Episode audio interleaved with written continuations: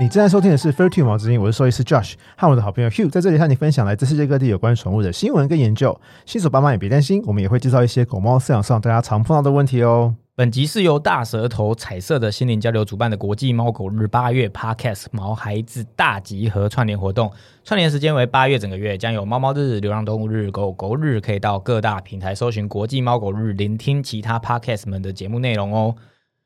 你知道养狗的历史吗？宠物跟伴侣动物有什么不同？今天要推荐的是最强品种米克斯。如果你对上面的话题有兴趣的话，就跟着我们一起听下去吧。喜欢我们的节目，记得订阅。如果有任何问题，欢迎到我们的粉丝专业及 IG 搜寻毛之音，在你收听的平台留下评价及留言，我们会挑选适合的话题，在之后的 Q&A 时间为大家解说哦。嗨，大家好，我是 Hugh。Hello，我是兽医师 Josh，欢迎回来。今天的第一则新闻终于是由我来播报，因为之前都是你准备的，所以之前是由都是你来播报。那今天这个比较简单，就交给我就可以了啊。因为我们这次参加了这个国际猫狗日的串联啊，所以我们就去呃研究了一下，八月其实有三个跟国际跟不是跟猫有跟狗有关的节节日所以呃我就一一来跟大家介绍一下。那第一个是八月八号是国际猫猫日，然后其实就是我们的父父亲节，然后是国际猫节。那其实世界上有超多跟猫有关的节日，所以不止讲几个一天，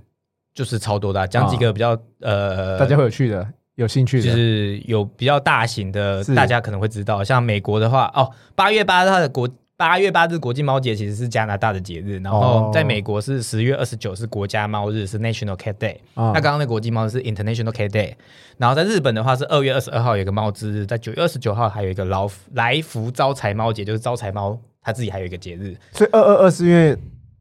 它跟猫的声音很像嘛？可能吧222声音。二跟拟声词很像，你你你，你你你跟猫有什么关系？我也不知道，我不知道。要有会日文的人告诉我们，要是听众有会日文的话，可以告诉我们因为这猫连之日在台湾好像之，我记得今年好像也有台湾也有相关的活动，所以那时候有好像有讲说是什么关系，但我忘了。哦，然后四月四号在台湾是台湾猫节，所以其实就是儿童节就对了。就是跟儿童节是同一天。那其实就是其实呃去搜寻这些，只是想要告诉大家，其实猫的节日有超级多。那其实呃这个八月八号国际猫节是国际爱护动物基金会呃在二零零二年发起的日子，哦那希望人类可以帮猫咪发声，照顾它们。那主主旨就是用爱心对待猫咪，让猫咪更快乐幸福。哦，那这就是猫节的由来。那再来是哦八月二十号，其实有一个日子叫做流浪动物日，是每年八月的第三个星期六。嗯那国际流浪动物日是源自于一九九二年由国际动物组织发起的，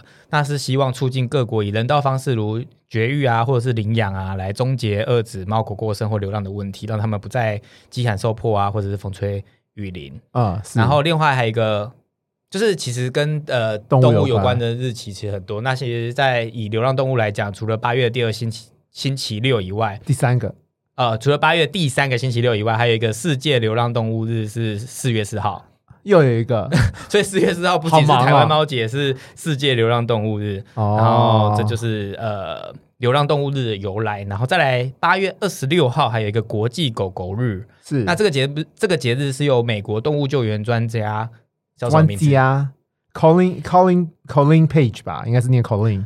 不准你说应该，你是我的英文担当。哦，Colin 就是 Colin Page 对，在二零零四年发起的，他同时也是三月二十三号国际小狗日的创办人，所以他创办了两个跟狗有关的日期。啊，之所以会定在八月二十六号，是因为他的家人在这天从收容所带他的爱犬 Shorty，回家。嗯，那他希望国透过国际狗狗日，让人类思考呃他们的重要性，营造更美好的、呃狗狗友善环境。嗯，那你会想要问国际小狗节是怎么来的吗？一样是他创的。对啊，为什么他要办两个啊？有差别吗？那就是同同一个人在二零零六年发起，然后他是号召众众人在这天晒出幼犬的萌照，哦，然后原因是因为他从十岁呃开始领养第一只狗的时候，就致力推动认养代替购买这个理念，哇然后哦，呃，根据美国爱护动物协会统计，每年大概有三百三十万只狗狗进入收容所，所以他创造国际小狗日，是希望让大家更更多人可以看见狗狗的可爱，然后提高领养率，嗯达到每年至少一万只小狗被收养的目标。哦，那他呃，就是不是说在这天会叫大家晒出那个幼犬的萌照吗？是。然后其实有获得每年有上成千上万的人响应，至今 IG 的主题标签 National Puppy Day 的、那你要讲个 hashtag Hashtag National Puppy Day，已经超过累积超过四百六十万笔，哦所以他创造这个节日真的有造成，他就是很会行销吧，应该是这个意思吧哦很？强。就是要把这个节日行销，然后让更多人看到，然后可以就是让大家就是去领养去领养，因为太可爱了。真的，其实他其实创造这节日是因为就是这样子可爱的小犬啊，领养率高，退养率也高诶。那孔令他讲的小狗，国际小狗日的小狗是指小型犬、吉娃娃、博美，还是指幼犬的小犬？应该是幼犬吧，因为 puppy 是幼犬的意思吧？哦对啊，就是就是刚出生的幼犬，然后很可爱，然后好像但是大、呃大家不知道照顾上其实是很困难的，然后就退养很多。为什么很困难？就因为爱啃爱咬啊，然后精力旺盛啊，然后又大便尿尿又还没有训练好，也不会坐下什么的，可能大家都会觉得网络上的照片很可爱，就想养一只幼犬来。可是实际在照顾上才发现，哎，糟糕，好像没有想象中那么简单。所以其实他成立这个是让大家提高领养率，然后用那些可爱的幼犬去吸引大家去提高领养率。可是他其实要宣导的观念其实是你要领养前要做好心理准备啊，大你其实是需要花大量的时间去呃。教养，然后陪伴他们度过青春期，所以不是那么简单。但是对也还是希望大家可以去领养领养它，但是你要先做好心理准备，就是功课要做好。即使是推广，但是大家还是要好好准备，不是说想养就养，因为可爱而养。但总而言之，我说了这么多，重点就是其实。呃，你听起来一年其实有超多跟毛孩有关的节日，对啊那，其实目的是什么？其实就是希望大家可以常常关注到爱护动物啊、尊重生命的议题。因为你一年中你常常看到，你每次看到一次，你就想哦，这个动物呃，他们推广的其实主要理念。刚刚我故意去 research 这些东西，讲他们创办的原因，就是想要告诉大家，其实他们的目的就是为了要让大家知道这件事。就像是现在一年购买，对啊，就像是现在一年有很多的购物节，其实那啊购物节的意义已经什么什么六一八啊、一一一一啊，年有一次，年终有一次，年初这跟购物有什么关系？其实就是他们行销手法，就是想要让大家哦促进消费，提醒你哎该去买东西哦，然后啊给你促销就几乎。每个月都有促销活动，对，所以其实我觉得创造节日应该也是这样的概念啊，就是他们希望一直在你洗脑，每年爱护动物，爱护动物呃这样子算起，来十几二十个节日，一年至少二十次提醒你，哎，要记得爱护动物啊，领养该去购买啊，其实都是这样子大概的理念。就是其实如果你有这个心意的话，就是天天都是猫猫狗狗日啊。如果你爱护动物一样，就跟很多人他们说不过节日，不过情人节，是因为他们都说天天都是情人节啊，好 sweet 哦，这么这么这么恶心的话，就是意思是一样，就是你如果爱护猫狗的话，天天都是猫狗日。对啊，对啊，对啊。我们其实之前在第十三集就有讲过睫毛，我们做过睫毛特辑，稍微讲过一下他们的。就是流浪猫的故事，对对对，嗯然后我们的第五十八跟五十九集有请相信动物协会的郭璇郭医师，他是相信动物的执行长长，那主要做的就是减少流浪狗的数量。对对对，所以也有讨论过让狗让猫的部分，大家可以欢迎大家去听一下，这几集都还不错。那如果想要做些什么事的话，可以怎么做呢？我觉得可以以就是有钱的捐钱，有力的就捐力啊，就是你可以捐钱或是捐你的时间给这些流浪动物组织，然后时间就是当义工的意思嘛。对对对对对，然后再三提倡就是绝育绝育绝育，结扎结扎结扎，然后领养代替购买。对，领养代替购买，对，这就是啊最重要的事情没。错。今天的第二则新闻，因为我们这一集是跟狗猫有关的串联，所以之前我们其实在呃第八集做过养猫的历史，所以我们这一集就想说，那我们来做养狗历史，然后大家可以考虑一下要不要去 听一下第八集养猫的历史。原因是因为前十集我们个人认为呢，就是真的很主持的很烂，然后讲的也很 很烂，不轮转，然后听起来可能会有点辛苦，可是我们还是有铁粉回去从头每一集都有听啊，所以如果你是铁粉，你就应该要听一下，然后 可以跟现在说比较比较，做一下比较。觉得我们后面讲的不错，想要继续再多吸收一点知识的话，你就拜托你硬听一下，其实还是有知识，只是知识是好的，只是口条很烂而已。对对对，只是听起来很不舒服而已。而且那剪接的时候也很差，所以就可能剪剪接我不敢 complain，因为毕竟不是我剪，我觉得就是有付出心力，还是很认真啊。对，但是就是大家如果有兴趣可以去听一下。那今天你要介绍一下养狗的历史。养狗历史其实很久诶，就是科学家其实有在德国找到一万五千年前宠物狗的化石，所以是已经证明就是一万五千年就是在养狗了。然后他们有发现啊，有证据显示，其实更早之前，大概在两万到四万年前就已经开始在养狗了。科学家发现啊，灰狼就是 Grey Wolf 跟狗狗啊，在大概两万到四万年前是从同一个古代狼演化而来的。那这个古代狼其实已经灭绝了。然后科学家也透过基因的研究啊，他们研究数十只狗狗化石的基因。那这些狗狗年龄可能是三千年前或是一万四千年前的狗狗的化石。然后他们发现啊，在一万一千年前啊，就已经有五个完全不同的谱系，狗狗的谱系了，就什么叫谱系？就是基因完全不同的，基因完全不同，所以是对。品种不同的意思吗？对，就是它们的呃来源是不一样的，不同不同的呃种族不同的狼群演化出的狗狗，然后这五个谱系是哦。亚洲有一个谱系，然后北欧一个，然后西伯利亚一个，然后新几内亚一个，然后美洲一个。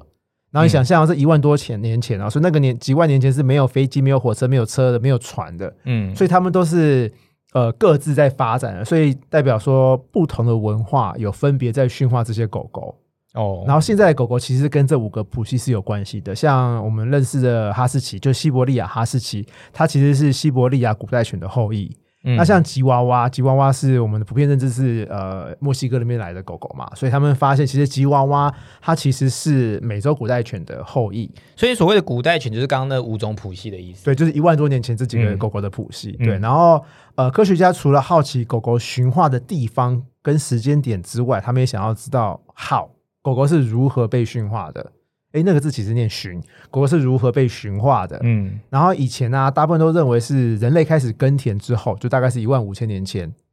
开始耕田之后才开始养狗的。然后后来这个理论其实后来被推翻了。科学家发现啊，其实可能早在四万年前，人类还在狩猎采集的年代就已经开始养狗了。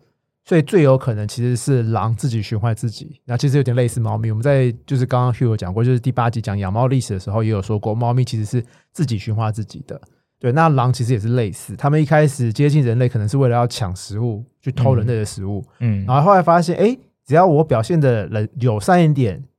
然后亲人一点，反而更有机会拿到食物，人类还会主动喂食给我。所以后来就变成越友善的狼，就越有机会留下来跟人类一起相处。所以你意思是说，在演变成狗之前，它就已经被驯化了？对，它就驯化驯化，哦然后就自己驯化自己，然后他们就渐渐演化出耳朵下垂啦，耳朵会卷起来啦，然后眉毛末端会下垂的狗狗，就有那个 puppy dog 爱的感觉。的假的？它自己把它变得越来越可爱哦。对啊，就是它越可爱，就越有可能被繁殖啊，被留下来，然后就被繁殖啊，哦。然后就一直这样繁殖、繁殖、繁殖下来，就越来越越来越亲人，越来越可爱，然后它的脸也是人类越来越可以接受的。嗯。对啊，然后最后一次冰河时期的时候啊，呃，西伯利亚人大概两万多年前开始从白令海峡走到北美洲，有一个大迁徙、大移民的状况发生，嗯。就是从应该是从俄罗斯直接用走的走去那个阿拉斯加那个位置，嗯。对，然后北美洲的原住民其实原本是从西伯利亚这个时候迁徙过去的。嗯。对那他们就在这个时候一万五千年前就把狗狗也带过去了。嗯。所以那时候西伯利亚的古代犬跟北美洲的狗狗其实有可能有交换到。就是他们可能有彼此有去做繁殖啊去做 mix 就是终于有开始认识了互相认识。对对对对这就是有可以 mix 之后就会出现更多的不同的品种的意思。对对对对对所以基本上养狗历史至少是一万五千年，然后目前有证据显示可能是两万到四万年前就已经开始在养狗了。但我忘了猫是多久以前。啊，糟糕，其实我也忘了耶。好吧，你到时候再用那个文字来告诉大家好了。好，可以，我再 再用我应该没有办法。考考你，立刻有答案。对因为我自己忘记，但是我只想问你，我不想要查。EP 八已经是一年多前做的集数，我已经忘了。超久，对，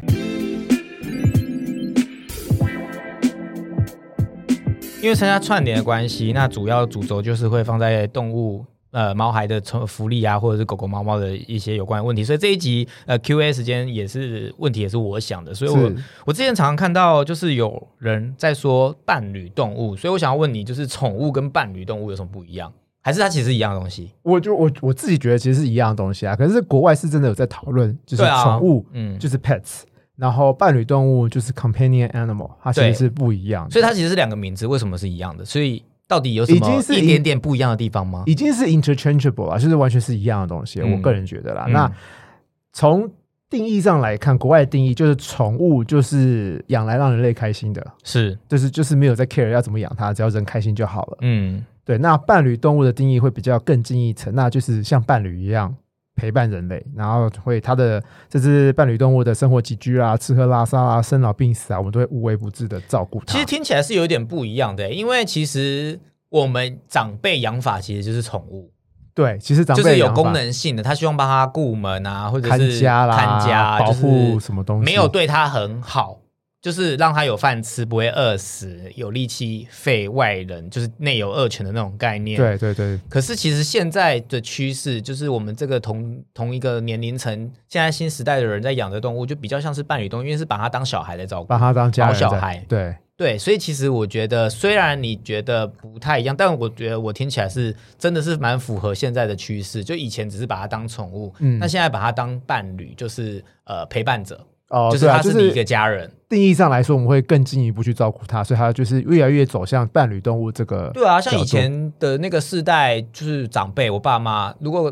生病了就生病，他也不管他有没有生病，应该也不会去花医疗费在他身上之类，也没有定期健检啊什么的，这些都是现在比较近期而且那时候。那个年代应该狗非常多吧，所以就哦对啊它离开了之后就再换一只。好像流小时候蛮多流浪狗，因为我小时候被流浪狗咬过，然后小时候我家附近也是很多流浪狗对，，现在真的都看不到了。对啊所以其实还是有差的，就是大家跟着时代的演进，大家的呃生命教育的呃知识又比较充足，然后知道呃要怎么样对待呃另外一个生命。以公寓为主的居住区，那狗狗养的方法会比较就是像伴侣动物，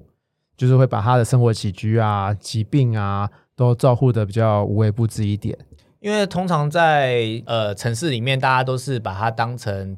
呃陪伴的动物，所以，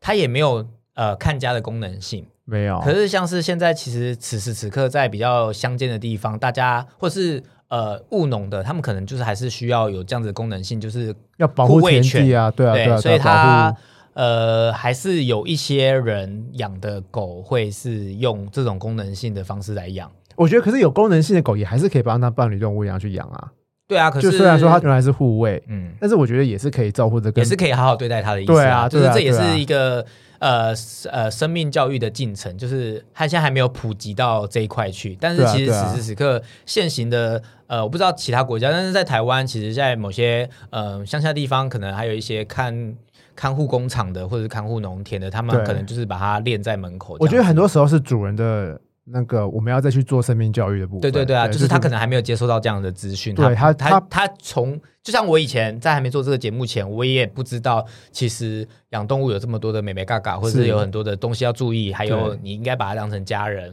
因为从小到大我爸妈养狗的样子就是那样，所以我学到就是那样。那当我还没有接受到这样子的同温层或这样子的事情的时候，加上我本身还没有自己去养过动物，所以我就不知道。他还没做过功课的意思，所以你就嗯不知道这些事情。可是现在年轻人，因为大家在养动物之前都会做功课，那就会有比较好的呃生命教育的概念，然后去对待动物。其实生命教育课程应该要从小开始，就是在学校里面就要教导啦。我们有这么多节日，就一直一直我们一直被什么狗狗节啊、猫猫节啊、流浪动物节轰炸。有另外一个意义就是。啊、我们的同温层大家都会一直接受到这个讯息，那我们也会去跟我们的长辈、跟我们家人说，养动物应该是要这个样子啊，嗯他们是我们的伴侣动物啊，要照顾他们的一辈子，而不是把他们当成一个工具在养。对啊，所以我们做这一集内容，其实也是跟这个串联一样，跟所有的节日都一样，就是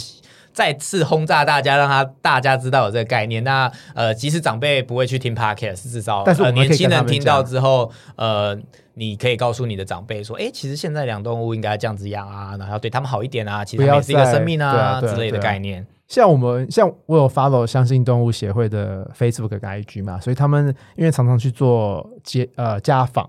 然后所以他们常常碰到就是被铁链链着一辈子的狗狗啊，或者是他们前阵子还 PO 了一个是呃狗狗一辈子养在基隆，所以它完全站不起来，鸡笼哎、对，就是很小很小的鸡笼，不是那个北台湾的鸡笼哦，啊对对是鸡的笼子哦，对，是鸡的鸡跟鸭那种鸡的笼子哦。嗯所以就是比较矮一点的。对，很矮很小，然后狗狗永远都是呈现一个趴着的姿势，嗯，然后他们也常常剖，就是狗狗一辈子从小到大都是像同样，就是它的围脖子围的是同样尺寸的那个铁链。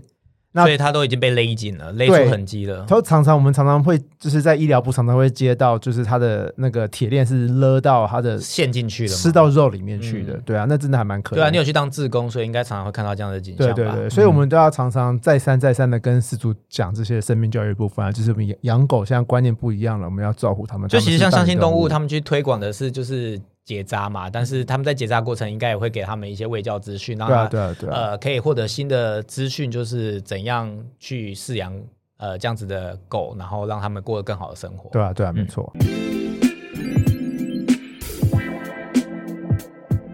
今天的品种时间，我们要今天要介绍的是最强品种。你知道，哎、最强品种这句话很好笑吗？为什么？就是那个什么笑一点在哪 Taken 是最强老爸、然后我们今天要介绍是最强品种，就是所谓的米克斯。我们终于要介绍米克斯了，虽然它不是真的一个品种，但我们把它归类一个品种。Arders 就是米克斯。对，好，那米克斯要介绍一下吗？米克斯其实就是呃混种犬猫，那英文又叫 mongrel 啊，又叫 mutt，又叫 mixed breed。那他们基本上就是米克斯，米克斯其实就是 mixed 来就是的中文。混各种不同品种出现的对对对对品种就是它可能是一千万种东西，混在一起。对对对对对，有各种品种的可能性。对，那狗狗台湾呃普遍都是台湾土狗的长相啊，就是一般普遍认知的小黑、小黄、小白。那国外没有小黑、小黄、小白吗？国外我之前在美国的时候啊，美国的米克斯其实形形色色、大大小小都完全都叫小？花吗？有也有固定颜色的啊，也有黑的、黄的、白的，可是它就是可能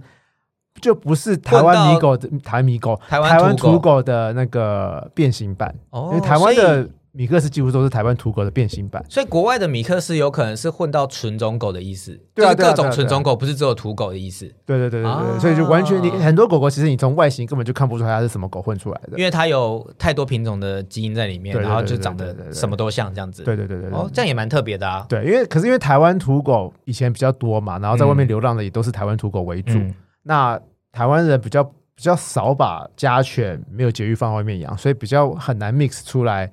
看不出来品种的、哦，就是在外面流浪的都是土狗，但是那种纯种犬都在家里，所以没有办法 mix 到，对比较不会难 mix 到，比较把纯少把纯种狗，呃，这样讲好像不太好哎、这样讲不太好，不能遗弃，不能遗弃。但是我意思是说，他们就不会有混到的机会。对对对对对。可是在国外就比较多形形色色长得不一样的狗狗。其实我在美国的时候啊，他们还蛮流行做基因检测的。嗯，那基因检测就可以告诉你它有几趴是什么拉布拉多啦，几趴是什么米克斯啊，几趴是什么贵宾之类的。然后哦，所以在美国常常会有呃那个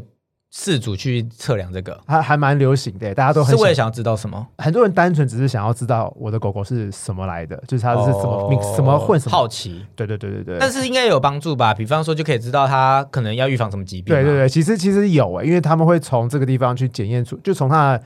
基因里面去检验出它有可能会有什么疾病。这我又想到哎、可以 reference 我们前几集的那个法医啊，法医就说想要做基哦因检测，就是跟这个有关啊。DNA 亲缘，就是如果在台对。湾有这个需求的话，法医又多一件事可以做了，就是基因检测这个部分。对啊，对啊，对啊，他的、啊它的那个资料库会更完整。了解。啊，那猫咪的话，不管在台湾啦、美国啊，其实看到都差不多，就是什么橘猫啦、虎斑啦、玳瑁啦、黑猫啦、冰丝啦、三花啦。你讲的其实都是花色，对不对？在我以前都不知道这其实是花色的意思。哦，对啊，这其实都是花色。米克斯就是因为长得都很类似，然后就是花色的差别而已。嗯，对啊，然后在台湾其实很容易看到麒麟尾，我在国美我美国几乎没看过，所以我刚回来还不知道什么是麒麟尾，我还说，哦，它的尾巴怎么它怎么断了？是不是受伤？么？是不是为什么在台湾才有啊？我自己在猜，可能是因为美也是某个基因的关系吗？对对对，我知道，因为日本有结尾猫，嗯日本有个品种的猫叫结尾猫，它就是尾巴会有一个挑，或是有一个就是它尾巴比较短。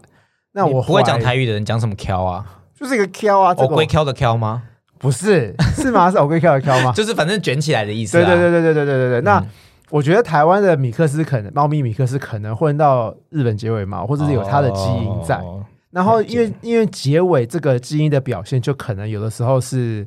呃长的，然后中间有一个折或一个挑，嗯或者它就是短尾，嗯或者有一个小圈圈。嗯对，那它的表现方基因表现方式都不一样，但是就造成台湾有很多麒麟尾的猫。了解。然后我在美国是没有看过的，几乎会不会在台湾像是狗啊？因为刚刚说因为纯种的比较不会呃流落街头。那猫会有这么多花色，是不是因为猫比较容易逃跑啊？所以纯种也逃跑，然后就在市面上就混出这么多不同的品种。对啊，对啊，对啊，对啊，猫很容易就不小心就离家出走了还蛮容易的。而且你知道美国，因为美国还蛮爱把猫咪养在户外的，啊，放养。对，放养，所以嗯每要是又又没结扎的话，那外面生出来猫真的是形形色色都有，什么颜色都有。那讲了那么多啊，你还还是没有讲到，就是我刚刚一开始跟大家说最强品种米克斯，最强品种米克斯到底是什么意思呢？我先跟大家讲，其实结论就是演化论，其实跟对达尔文演化论有关系，就是适者生存，不适者淘汰。所以呢，现在流落在市面上的流浪犬米克斯，其实它们都是没有被淘汰的品种，所以其实它们的健康上是不是都比较强大一点？对啊，他们都比较健康。怎么说？不管是米克斯的狗狗啊，还是猫猫啊，它们比较没有什么呃基因上的缺陷，或是遗传上的疾病，对它们相对来说是比较健康的。对，但这是不代表他们的医疗费比较便宜啦，因为还是不管身为狗狗、猫猫是生命，就还是会生。只是他们比较少遗传疾病啦。对啊，对啊，对啊，对啊，对啊。然后呃，像呃，他们的生命力也比较强，像有一些呃米克斯，尤其是狗狗，台湾土狗、台湾狗狗的米克斯，他们呃同样的呃状况、同样的疾病或者同样的手术，可能米克斯比较能能够撑下来，这是几率就是他们的，哎，那叫什么啊？生命力比较强。对他们生命力真的是比较强，嗯，对啊。就我刚刚说的啊，就是因为他们都可以流落街头这么久，然后还活得好好的，就代表他一定有过人的地方。对，然后再加上慢慢演化，慢慢演化，就是诶，生命力强的跟生命力强的又在交配，然后生出更生命力更强的，然后就越来越强。所以我觉得它比较像是基因的问题。而且这些非品种的动物啊，比较不会有近亲繁殖造成的问题。像是很多狗场、猫场都是用近亲去做繁殖，可能妈妈跟孙子、妈阿妈跟孙子配啦，嗯。或是爷爷跟呃女儿配、跟孙女配啊，所以就是生嗯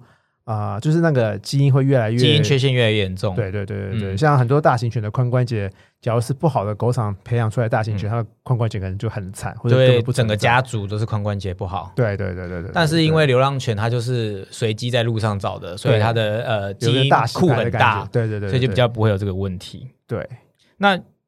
有一些品种常有的问题，你也可以吓吓大家、啊。哦，吓哦像哦，我就讲之前讲过的好了，嗯。像那个什么，我们之前讲过查理斯王骑士犬，它就容易有那个什么脊髓空洞症，就是大脑比较容易有问题，然后嗯。小型犬比较容易会有心脏啊跟膝关节的的状况，嗯。然后像布偶猫啊，容易有肥厚型的心肌病，嗯，然后像之前讲过的折耳猫，折耳猫也比较容易有关节炎，然后像我们最严重的扁脸动物，对扁脸动物真的很可怜，他们的不管是扁脸的狗还是扁脸的猫，它们的鼻子都越来越扁，